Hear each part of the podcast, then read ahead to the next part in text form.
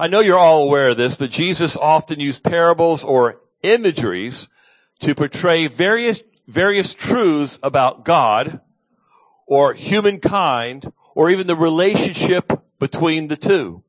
Okay. In our passage this morning, Jesus uses the imagery of sheep and shepherd to do all three. Okay? To communicate the character of God, humankind, and the relationship between the two, and particularly his own sheep. Okay? So turn with me, if you haven't already, to John chapter 10 for the reading of God's Word. Let's stand together. We will read verses 1 through 21 together. The Gospel of John chapter 10. The parable of the Good Shepherd. Truly, truly, I say to you, he who does not enter by the door into the fold of the sheep, but climbs up some other way, he is a thief and a robber. But he who enters by the door is a shepherd of the sheep. To him the doorkeeper opens, and the sheep hear his voice, and he calls his own sheep by name and leads them out. When he puts forth all his own, he goes ahead of them, and the sheep follow him because they know his voice. A stranger they simply will not follow, but will flee from him because they do not know the voice of strangers. Now this figure of speech Jesus spoke to them, but they did not understand what those things were which he had been saying to them. So Jesus said to them again, truly, truly, I say to you, I am the door of the sheep. All who came before me are thieves and robbers, but the sheep did not hear them. I am the door. If anyone enters through me, he will be saved and will go in and out and find pasture. The thief comes only to steal and to kill and destroy. I came that they may have life and have it abundantly. I am the good shepherd. The good shepherd lays down his life for the sheep. He who is a hired man and not a shepherd, who is not the owner of the sheep, sees the wolf coming and leaves the sheep and flees. And the wolf snatches them and scatters them. He flees because he is a hired hand and not, and is not concerned about the sheep. I am the good shepherd and I know my own and my own know me. Even as the Father knows me and I know the Father and I lay down my life for the sheep. I have other sheep which are old. I must bring them also and they will hear my voice and they will become one flock with one shepherd. For this reason the Father loves me. I lay down my life so that I may take it again. No one has taken it away from me, but I lay it down on my own initiative. Ready to lay it down and I have to take it up again. This commandment I received from my Father. Now John says, a division occurred again among the Jews because of these words and we're saying he has a demon and he's insane. Why do you listen to him? Others were saying these are not the sayings of one demon possessed. A demon of the blind. Can he? Father in heaven, God, thank you for these wonderful words of life, life giving words, words that reveal your character, Words that reveal your purpose. Words that reveal our Savior as being the good shepherd of our souls. Oh, Father, please give us understanding. Give us ears to hear and eyes to see. May the Word of God be taken by the Spirit of God and implanted a little bit deeper into the soul of our heart, the soil of our hearts and our souls. And Father, they may not just sit there, but begin to produce the fruit that is intended by your Holy Spirit, that fruit that will result in exalting Jesus Christ in a lost and fallen world and our own sphere of influence at work and at home and with one another. So God, may the result of our worship be a fruitful life as a result of spending time with you this morning. In Jesus' name we ask, Father. Amen and amen. You may be seated. Now, is not the first time that we have the imagery of sheep and shepherd in the Bible. Let me give you a few examples of this. For example, Psalm 23 and Psalm 80 speak of God as the shepherd of Israel. Psalm 119, 176. And Isaiah 53, 6 describe people as sheep that have what? Astray. You're familiar with that passage, particularly Isaiah 53. They're, they're sheep that have gone astray. Isaiah 56, 9 through 12, and Ezekiel 34 address the failures of God's shepherds back in the Old Testament, the failure of ministers to watch over the sheep of Israel. Now, Ezekiel 34 will go on and describe the coming Messiah as the one who will come and actually feed his sheep.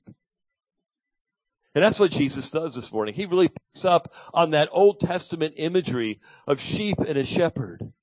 And in the process, he calls himself the good shepherd.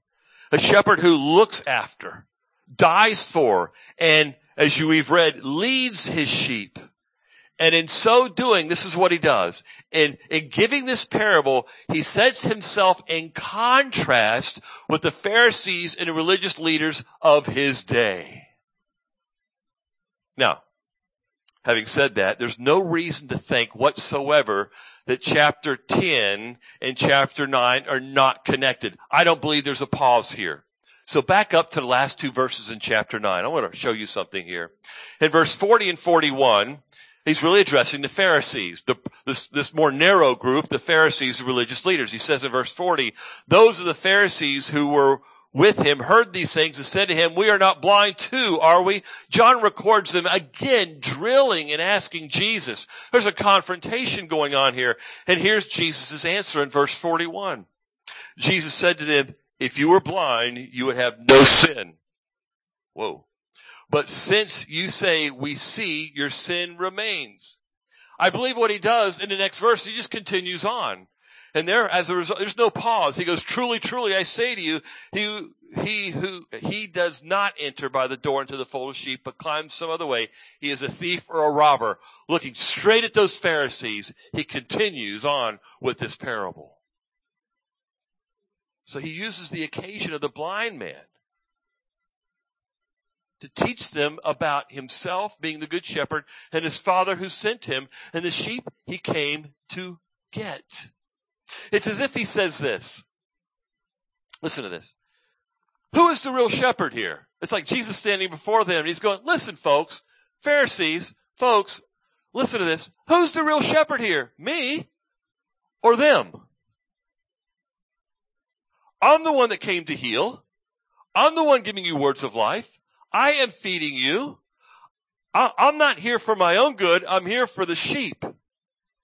And here these guys are prophesied about in Ezekiel 34, and they're here for themselves.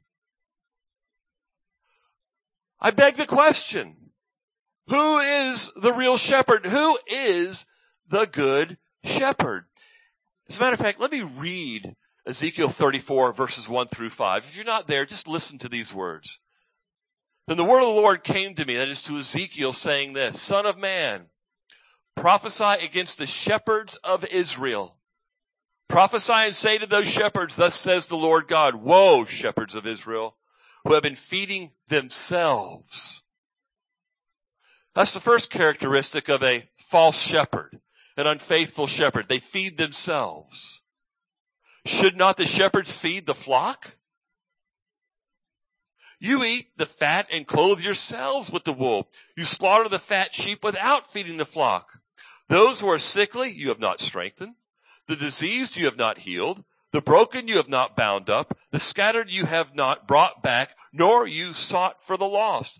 But with force and with severity you have dominated them. You are lording it over them.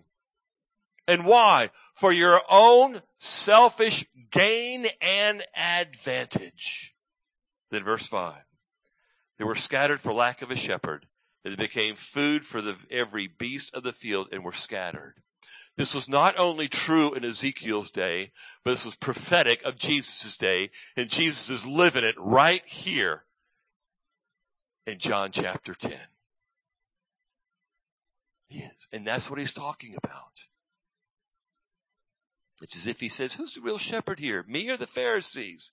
You see, his goal, his purpose in using this parable in chapter 10 to distinguish between a true shepherd, i.e. the good shepherd, from the false.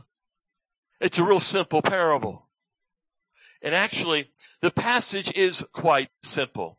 Jesus does three things here in our passage this morning. Number one, he gives the parable in verses one through six, actually one through five. And then verses seven through 18, he explains the parable. And then 19, 20, and 21, he gives us the response of the people to the explanation of the parable. So you have the parable, explanation, response of the folks.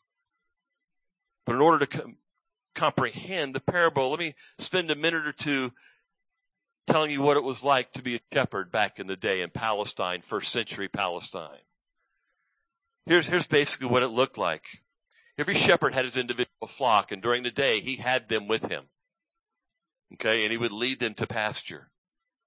But at nighttime, things changed. They would have a, a, a basically a stone wall, maybe three, four, five feet high. Okay? And the shepherds would bring their sheep into this big enclosure, probably made out of stone or something like that, you know, relatively high. And there was only one opening to it. And the reason why they brought it in, brought it to it at night was to protect the sheep at night because that's when they were most volatile to danger, right? They were more prone to thieving and stealing for, for people to come in and take their sheep. So the, in that enclosure, there would be many different sheep from different shepherds, okay? So during the evening, they would intermingle. You know, the sheep during the night would kind of just graze around in that enclosure and, you know, and, and move around. So you, you couldn't tell whose was whose sheep by the look, right? And so Jesus comes along and he gives this parable of what's going on there. In the morning, when the sun arose, the shepherd would come and he wouldn't be able to identify his sheep by the way they look because they all basically look the same. And I'm sure in first century Palestine, they were all very dirty sheep, okay? So you really couldn't tell, except for one thing. The shepherd knew the voice, I mean, the sheep knew the voice of their shepherd because they got used to it every day. And so the shepherd did not know the sheep by their look, but the sheep knew the shepherd's voice. So the shepherd would come and call for his sheep. And the sheep that belonged to that voice would come and he would take them out and once he gathered them together, then he would get before them and lead them away during the daytime to go and graze. Then the next shepherd would come and he would call for his sheep and those sheep would understand his voice and know his voice and they would come and he would gather them together. And once his sheep came to him and were gathered together, then he would lead them away and so on and so forth. So now we read the parable. Truly, truly, I say to you in verse one, he who does not enter by the door into the fold of the sheep, but climbs in some other way, he is a thief and robber. You see, the thief, the robber, the false shepherd who wants to go in and steal, well, he know he can't go by the door because the doorkeeper is not going to, number one, recognize him. And number two, if he made a call, not one sheep would come out. Identifying that one as a false shepherd. The only way they can get a sheep or steal a sheep is if they would climb that little stone wall into that encampment or that enclosement and try to, you know, they have to jump over and then try to throw a sheep outside and go take one. He tried to go in unnoticed or undetected to climb over the wall to steal one of the sheep. That's why verse 2, but as opposed to those who do not enter by the door, there's those who enter by the door. He's a shepherd of the sheep. To him the doorkeeper opens. This is in the morning and the sheep hear his voice and he calls his own sheep. I love this. Highlight this in your Bibles. By name. Come, Edward. Come, Susan. Come, Alan. I'm just picking out names at random. I hadn't had this plan. Don't worry about it. Come by name. Wow. How personal. Isn't that beautiful? And he leads them out. That means they follow. Verse four, when he puts forth all his own, when he gathers them together outside the encampment, he goes ahead of them. And what do they do? And the sheep follow him because they know his voice. They come out of the encampment, they come together around him, and he will start walking that direction, and they're going to follow him because they know his voice. Verse 5, a stranger they simply will not follow, but will flee from him. They don't just not follow and say, I'm not going. They hightail it away. They don't stay around. They actually flee. Does that make sense? Because they do not know the voice of strangers. The parable itself in verses 1 through 5 have two major thoughts here. The first one is this. The approach to the sheep, which we've just said. That's number one. The true shepherd enters the door. He doesn't jump the fence. He doesn't jump the wall of the encampment. He goes directly to the door. Robbers and thieves, they climb the walls. They attempt to sneak in unnoticed and undetected to climb over the wall to steal one of the sheep. Number two, voice recognition. Voice recognition. Overnight, as I said earlier, the sheep would intermingle. But when the shepherds returned in the morning to retrieve their sheep, it was easy to find, it was easy to find this, the flock, his own flock, but not because of how they looked. Because they all looked the same. But because the sheep recognized the voice of their own shepherd. Now, now having said this, there is no hidden meaning here. This is relatively of, of the parables, this is kind of a simple one. In other words, the one who climbs another way, who climbs in another way. He's the thief, the robber. He is an illusion, an illustration of the false shepherds of Israel back in Ezekiel's day. But who were they in Jesus' day? The Pharisees, the scribes. The one who, who have been against Jesus as being the Christ. It was the corrupt Pharisees and religious leaders who put yokes around the people's neck. The yoke of the law telling them that you've got to jump through this hoop, that hoop, this hoop, that hoop. You got to keep this law and that law in order to be justified before God. And that was not the purpose of the law. If the purpose of the law was to save people, then Jesus never would have come. But the purpose was, the purpose of the law was to show people they needed Jesus who was to come. And for us who came. That's the purpose of the law.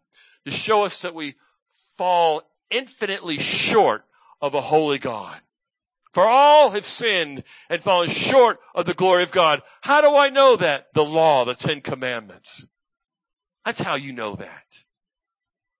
And so it tutors us. It teaches us. The law tutors us and teaches us, I can't do this thing. I can't save myself. I can't redeem myself. I can't make myself right before a holy God. It's absolutely impossible. That's what the law teaches us. That's why God gave Israel the law, not, not to just make them a separate nation, but to show all the nations of all time what?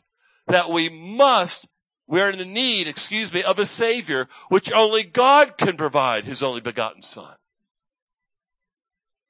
All the sacrificial system in Leviticus and the Old Testament, all the killing of all the animals was a foreshadow of the sacrifice of Christ himself.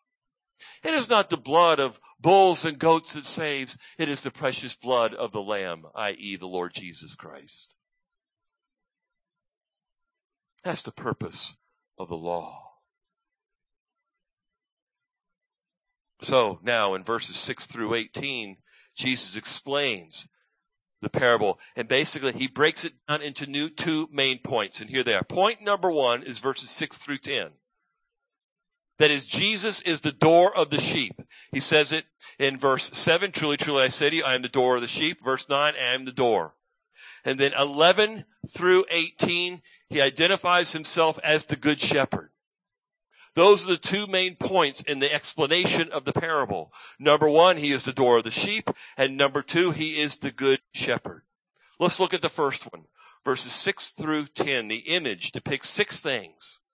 Six things, six observations, I might say, of him being the door of the sheep in verses six through 10. Observation number one. You ready? Are you listening? Maybe you are listening and that's why you're silent and you say, just keep preaching and be quiet. Quit asking. Okay. I got you. I, just, I like a little dialogue now and then. Okay. Okay. Now if we had a, mind. Okay. Number one, all other proclaimed self-messiahs are false. That's number one. Many have gone before and many have come after. Many have come before Jesus saying, I'm the Messiah. Since his death, burial, and resurrection, many have come afterwards and say, I am the Messiah. So number one, he is the door of the sheep. Look at verse eight. All who came before me are thieves and robbers. All that have come before me. All throughout the Old Testament. All throughout that Old Testament history. Now and then, people would come, self-proclaiming messiahs would come and say, I'm him, but my sheep did not listen to them. They did not hear them because they're false. Now, I don't think Jesus, we might think the birth of Jesus was quite quiet, but I think there was a little bit of a splash in the birth of Christ because of Herod. What about the Magi? There was a little bit of, and his splash got bigger in ministry. And his splash got really big in his death, burial, and resurrection because his death was public.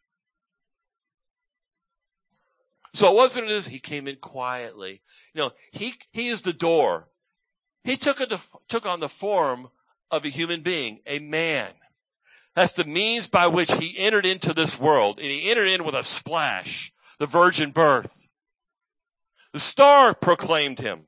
The Magi understood. They came. Herod was so threatened, we learned a couple weeks ago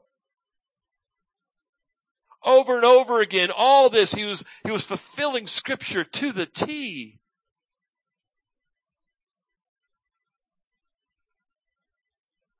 And so, number one, all other self-proclaimed messiahs are false. All before and all after. Number two, the elect of God are not deceived. Those who are truly born again are not deceived and will not accept, listen to this, they will never ever accept any substitutes for Jesus Christ. There is no substitute for Christ. There are none. It's not Jesus plus. It's not Jesus is wore out, now we need a substitute. It's Christ alone.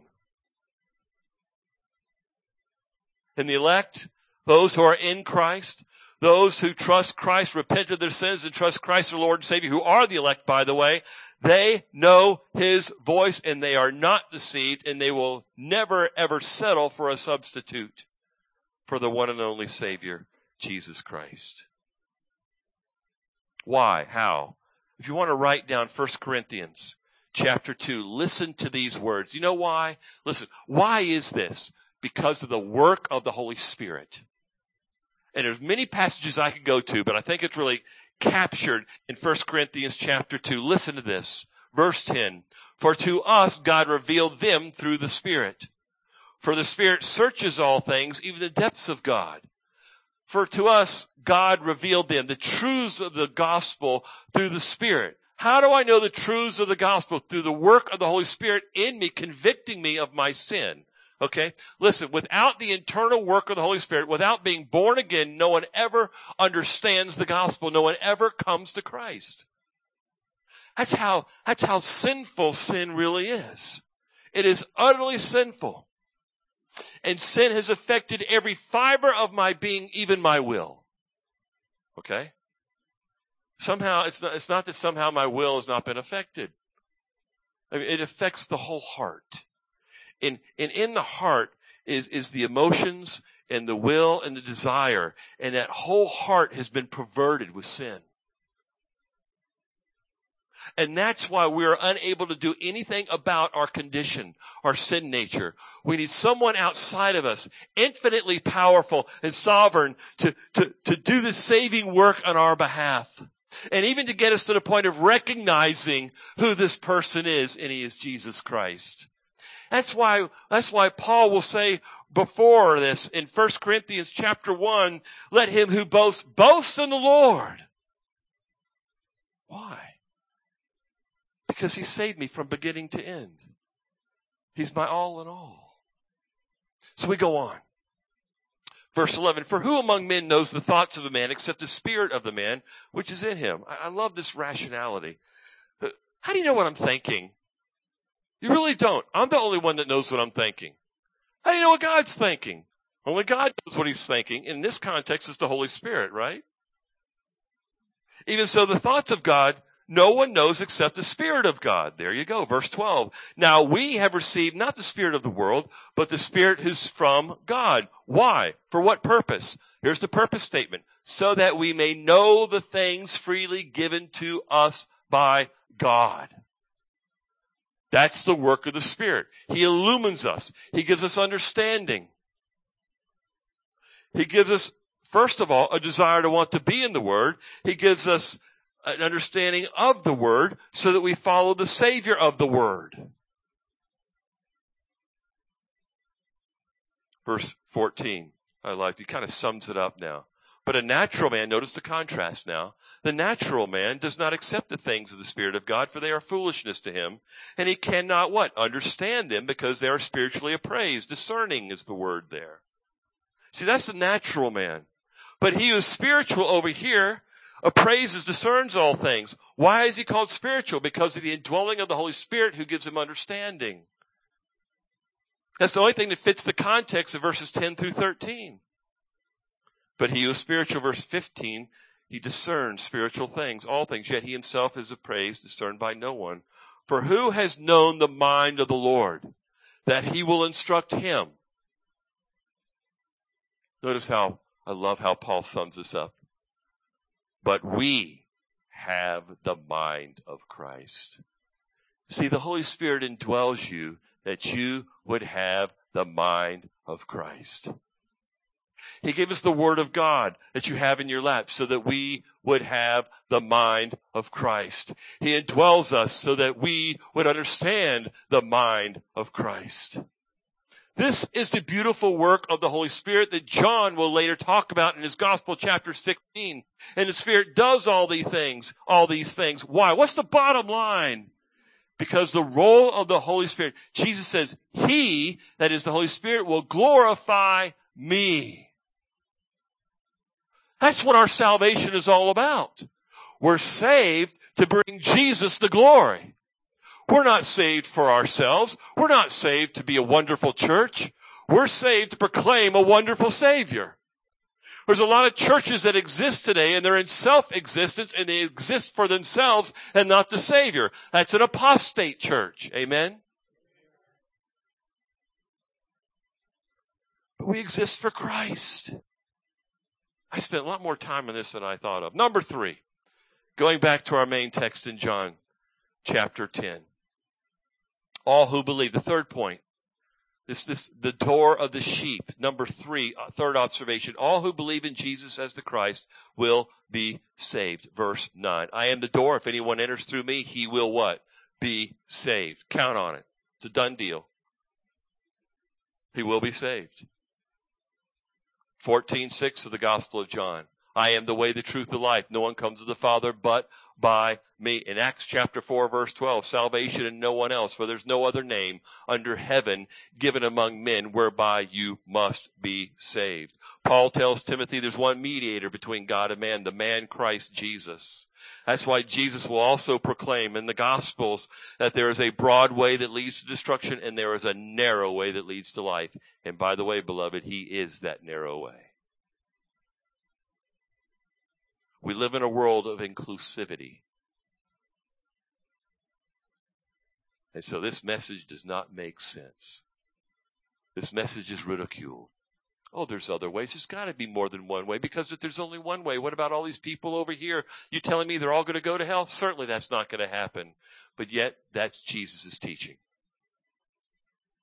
We do not shy away from it, but we lovingly, humbly share it, hoping that people's eyes would be open, open so that they would repent of their sins and turn to Christ alone. Christ alone as their Savior.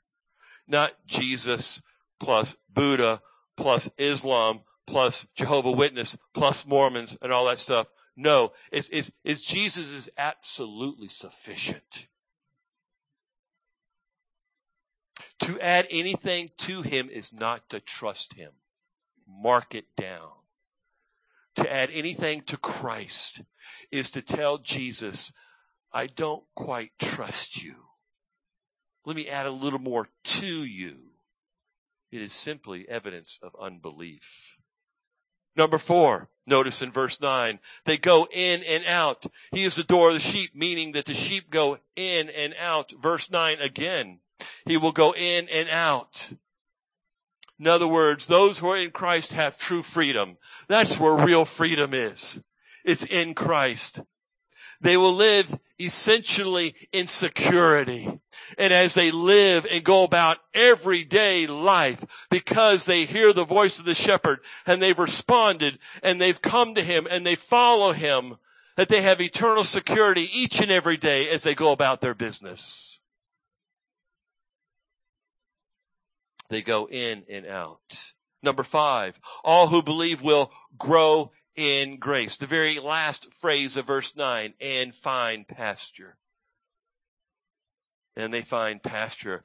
It's in Christ that they find the food and the spiritual nourishment and the rest for their souls. And, and beloved, it's a secure eternal rest. That is the picture of verse 9. Let me just read it together. I am the door. If anyone enters through me, number one, he will be saved. Number two, he will be able to live every day going in and out.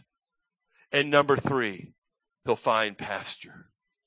Number six, all who believe will have abundant life. Verse 10. The thief comes only to steal and to kill and destroy.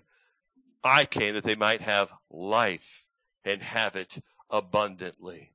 Notice over and over again the contrast between him as the good shepherd and all the false shepherds that have existed, even the false shepherds of his day, the Pharisees and the scribes and the religious leaders. All other doors, in other words, lead to death. There is only one that leads to life, and that is Christ. He is the door of the sheep. All other doors are false. They give a false sense of security. Are you with me? They might look good, they might sound good, but they lead to death. They lead to theft, killing, and destruction. A great example of this today is the prosperity preachers that you hear about. False hope, a false message, and ultimately a false savior. They do. But their teaching leads to destruction of the soul. They are not good shepherds. They're in it for themselves, for their own advancement, for their own private jets. Some of you've heard of that. Yeah. For gaining wealth on earth. It's the health, wealth, and prosperity gospel, a false gospel. And just think about the thousands, if not millions of people that have fallen into that. Wow. Is that sad? It should break our hearts to the point where if you ever meet a person who goes there, I would not, even if it results in maybe them wanting to argue with you, you've got to go there with them because their soul is at stake. And God even saves people out of those situations. Amen?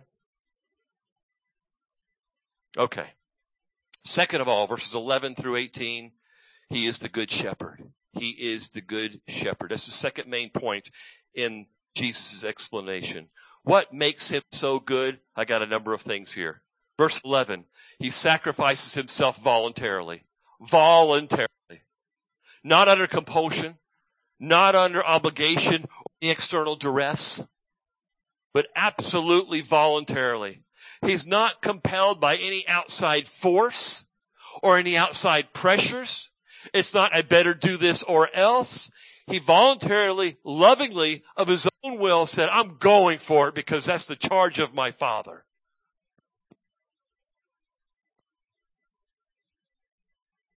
How do we know? Because he came willingly to die for it. Verse 11, I am the good shepherd. The good shepherd, number one, lays down his life for the sheep. He did it voluntarily. You know does? It signifies the depth of his love. If you want to ask God, how much do you love me? Well, he gave his son, and, and the second person of the Trinity died for you. That's how much he loves you. He loved you so much that in his death he experienced and had upon himself his father's wrath and condemnation. He bore the father's anger and wrath and condemnation as your substitute so that you would not. That's how much he loves us. Wow.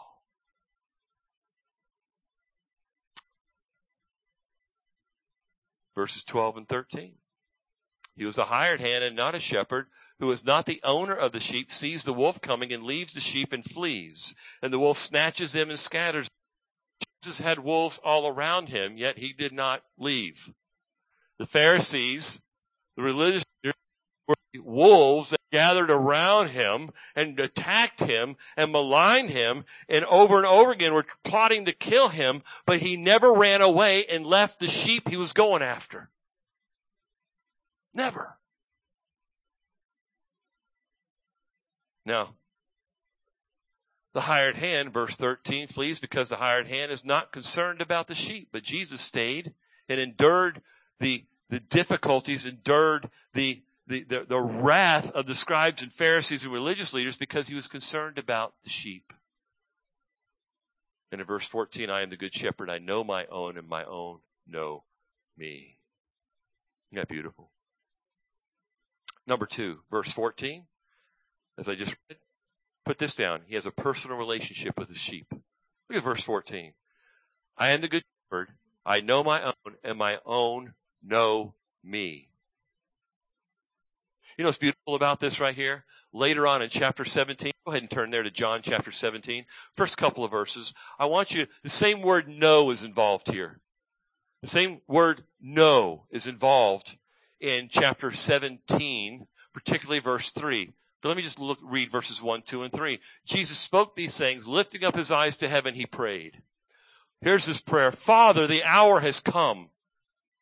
This is in the garden. He's praying. They're going to come in and rest him in just a matter of hours or minutes even. Father, the hour has come. Glorify your son that the son may glorify you, even as you have gave him authority over all flesh, that to all whom you have given him, he may give eternal life. The Son came to redeem those the Father was giving to the Son. And all we know is those who the Father gives to the Son are those who repent of their sins and trust in Jesus Christ. It's also what the Bible calls the elect, the chosen. Okay? Those are not two separate group of people, it's one group. Now look at verse 3. This is the key. Jesus, right here in verse 3, listen to this, gives us the definition of eternal life. This is a definition of eternal. If you want to know what eternal life means, you want to know what it is. Here it is, right here. Jesus prays it, verse three. This is eternal life. What is it? That they may know you, the only true God and Jesus Christ whom you have sent. The Greek word know is not a bunch of jumbled facts or even facts, the theology and doctrine in your head. It is a deep, heart feeling, heart feeling, I know you. You know me.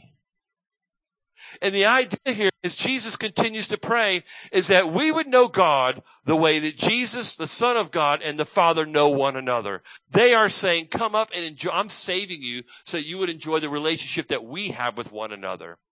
It is a Trinitarian salvation is the best way I can put it. They have this relationship with one another and God saves sinners and, and, he, and he brings them in to have a relationship with him and the son and the spirit. Wow.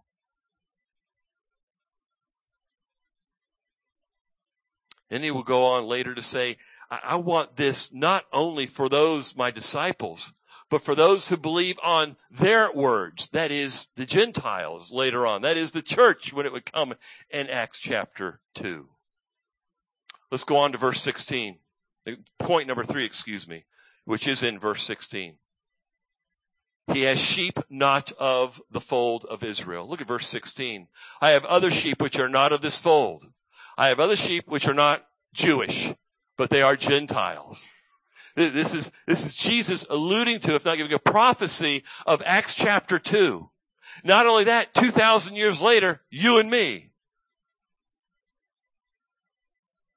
He's saying even 2,000 years after the cross, I'm going to be gathering, I'm going to be calling out sheep and they're even 2,000 years down the road are going to recognize my voice, which we find in his word. Let me stop right there. Do you want to hear the voice of God today? Then get into the word of God. Serious. You want to hear the voice of God? Get into the word of God. Therein, you'll find the voice of God. He's spoken. All right. So, he's the good shepherd. Number one, he sacrifices himself voluntarily. Number two, he has a personal relationship with his sheep. And number three, he has sheep that is not of the fold of Israel, referring to Gentiles. I love this because he's going to bring them all together. Listen to what he says in the end of verse 16. And they will become one flock with one shepherd. Paul refers to this in the, his letter to Ephesus, the book of Ephesians, chapter 2. Listen to this. Listen to the words of Paul years later. He says this, therefore remember that formerly you, the Gentiles in the flesh, who were called uncircumcision by the Jews, the circumcised ones, okay, which is performed by fleshly human hands, remember that you were at that time separate from Christ, excluded from the commonwealth of Israel, strangers to the covenants of promise. You have no hope without God in this world. That was you, the Gentiles. But now in Christ Jesus, that's all changed. In other words, you who were formerly far off have been brought near by the blood of Christ. I think it's a sad thing to get today that there are Gentile congregations and that there are Messianic Jewish congregations. That there are black congregations and there are white congregations. That there are Korean and that there are American. Not to mention all the denominations. God, why do I say that? Because it does not show the unity that we read about in God's Word.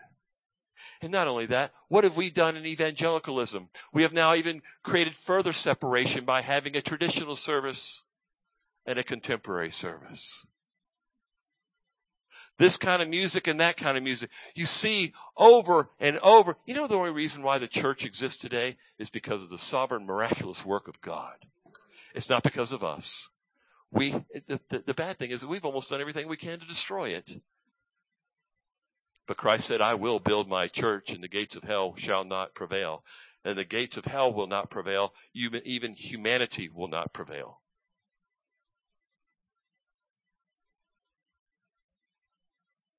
I love that part. But now in Christ, you who were formerly were far off have been brought near. You're now close by the blood of Christ, for he himself is our peace.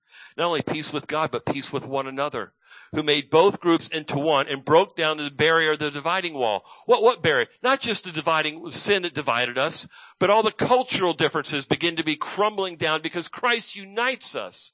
And I really think that's in the context of what Paul's writing here and will continue to write about in chapter three. Christ breaks down all these cultural barriers that the world holds up, that the world has. But Christ, they're not worth it. I'd rather give up all those things in order to be with Christ's people and exalt Him together with them. That's the vision of the church. Look at the end of verse 15. He might make the two into one new man, thus establishing peace, and might reconcile them both in one body. There's the picture. Body with different members belonging to one another. We'll go on. Let's go back to our passage. Believe me, I keep going, but let's just go back to our passage. Before, under He is the Good Shepherd is found in verses 17 and 18, and He says, I lay down my life and I take it up again. Look at 17 and 18. For this reason the Father loves me because I lay down my life so that I may take it again. No one has taken it away from me, but I lay it down on my own initiative. Listen, I'm going to go die and it's not going to be an accident. Okay? The shepherds back in the day in first century Palestine, every once in a while they might have to, to protect their sheep and every once in a while they might die as a result. But that would be an accident. When Jesus came to die, it was no accident. It was intentional. It was purposeful. And it was for you. And it was for me. It was for those God called to salvation. He's referring to the death and resurrection. You see, a shepherd back in first century Palestine never intended to die, though every once in a while that might have been the case when they were protecting their flock. But this was not so with Jesus. He came with the express purpose of dying in the place of his sheep. He didn't just die for them, he died in their place. You see the difference? Hello?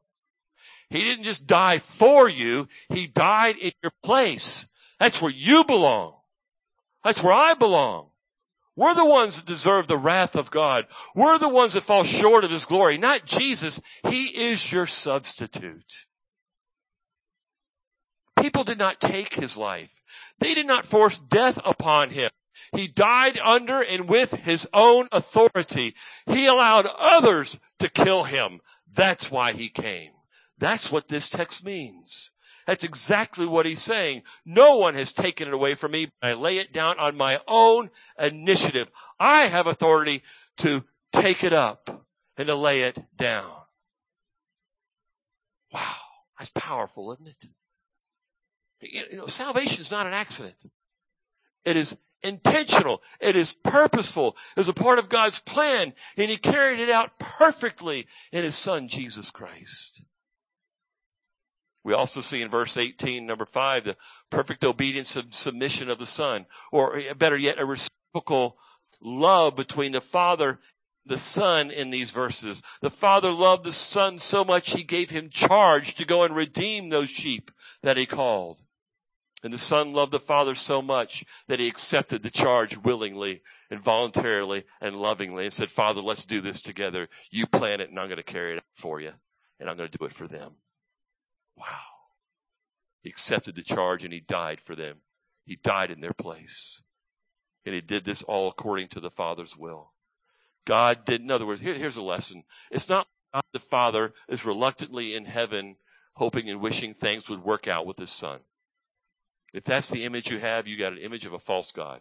That is not the God of scripture. God is not wringing his hands hoping things would work out. It's not as if Jesus came to earth to try to convince the Father, hey, we need to save some people down here. We at least need to give it an opportunity, so on and so forth. That is not the point. The point is this. God planned it. God accomplished it.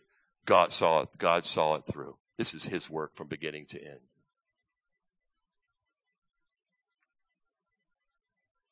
Finally, number six. This is not in the passage. But don't be disappointed. I think you're going to see this. Well, it's not in our passage this morning. Peter takes up the imagery in 1 Peter chapter 5. Listen to these words, and you're going to see the parallelisms. Okay? Therefore, Peter writes in 1 Peter chapter 5, years later, years later, I exhort the elders among you as your fellow elder and witness of the sufferings of Christ. Here's the apostle Peter saying, I am also an elder. You can see this transition going from apostles to elders in a local church. Because the, because the apostles are going to what? They're going to die off. But obviously, Peter was also an elder with a flock or, or with other elders over people, overseeing souls that Christ died for. And he goes, so I exhort the elders among you he, as your fellow elder. I'm one of you and witness of the sufferings of Christ. I was there at his death and also partaker also the glory that is to be revealed. Talking about the Shekinah glory. Okay? The Mount of Transfiguration. He, he saw Moses and Elijah, right? He goes that, he goes, verse two, shepherd, there's the imagery, shepherd the flock of God among you, exercising oversight, manage spiritually the life of the body, the church, of the souls that have been in charge to you, that you oversee. Look at their lives. Help them in their walk with Christ. Be with them when they're in the valley and when they're on the mountaintop. Guide them and lead them. Not only that, he says, be an example to them of how to live for Christ through it all. It's not that the elder or pastor is always on a mountaintop. Oh, please don't believe that. Whatever you think about me or an elder, we got valleys like everybody else. Amen. It's not that we don't enter into valleys. It's what do we do? Where do we go? To whom do you go when you're in that valley? As well as when you're on the mountaintop, who do you go to? You see, what the Bible teaches the Christian life is consistency. If you're in a valley of sin, you go to the Savior. If you've gone weeks and you're doing great and God is just blessing you, you know, you just, you're riding a mountaintop, you're on a high, what do you do? You just praise God and thank Him. Blessed be the name of the Lord, no matter what you go through. Amen. Well, anyway, notice he says, verse two, shepherd the flock of God among you. There's the imagery, exercising oversight, not under compulsion. Okay. But volunteer, oh, I better do it or I'm not going to get a paycheck. I better do it or, or, or I'm going to be in trouble. No, you do it voluntarily. According to the will of God and not for, here it is, not for sordid gain. You don't do it for self-advancement. It's not a job and you're working up the corporate ladder of the church or a denomination, which many have done. Are you with me? But you do it with eagerness. You do it with excitement for the glory of Christ because you're excited about Him and who He is. In verse 3, nor yet is lording it over those, well, you better or I'm going to come down on you. Oh no. You know what real shepherding is? It's like what Jesus did. You come up on sheep and you lift them up and you encourage them. You don't do it with a haughty spirit, but with a humble spirit because you know without a shadow of a doubt but by the grace of God, there go I. That's when we restore one another. It's with great gentleness, understanding that that could be me and not him or her. Amen. But proving to be examples to the flock. And then verse four, we'll end with this. And when the chief shepherd appears, that's just this section. And when the chief shepherd appears, you will receive the unfading crown of glory. Isn't that a beautiful picture of pastoring, of eldership, of the flock? Finally, back in our passage, we're going to conclude with verses 19, 20, and 21. We have the crowd's response. It's an illustration of how sheep hear him and recognize his voice and follow. Or not. And right here we have a large or not. A division occurred Oh, go figure. So Jesus came to bring peace. So there should be, when you go preach the gospel in the world, there should always be peace. But no, no, he came to cause division. He taught that it would even happen within your household. Because some people will choose to trust Christ and others won't. There's division. And that person who trusts Christ follows him. They hear his voice and they follow him. There's person that want to follow him. There you have that division, that big cavity between, that chasm between the two. And it happens at work. It happens in your own homes. It happens in the world. But look at this crowd for a minute. Because of these words, what words? The words we've just spent time looking at, verses 1 through 18. Now, many of them were saying he has a demon and this guy's nuts. He's insane. Why are you listening to him? And yet others were saying these are not the sayings of a one demon possessed. A demon cannot open the eyes of the blind. How could he be telling us false when he just healed this guy? See what they were still had in their minds? How, how, I, am not, I'm not agreeing with you. I, I might be struggling to understanding, but I know he's not a demon. I know he's not a nut because he's, he, he's got some legitimate healing going on here. It is evident. Here's, here's the point, I think. Some will either reject outright, like 20, those who accuse him of being insane and in having a demon. This is an outright rejection. Or some will hear for a while and even maybe follow for a time, but yet in the end of the day, they will leave the next group. That's substantiated by the seed and the sower parable and many other places as well. As 1 John 2.19 says, listen to this. Write that down, just a reference, but listen to these words. They went out from us, but they were not really of us. For if they have been of us, it assumes they've been there for a little while, they would have remained with us, but they went out so that it would be shown that they are not of us. So in closing, let me ask you some questions. Number one, do you recognize the voice of God today in His Word? Do you hear him? Has he called you by name? Has he called you by name? When you read John 3:16 for God so loved, do you put your name in there? God so loved Jim Pittman that he gave his only begotten son. Is salvation personal to you? Are you under conviction?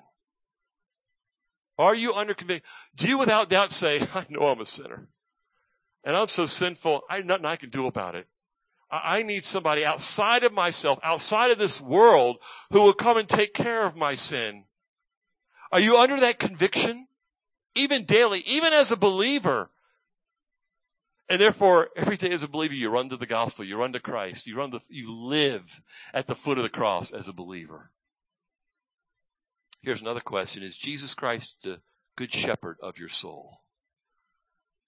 Is he the good shepherd of your soul, of your life?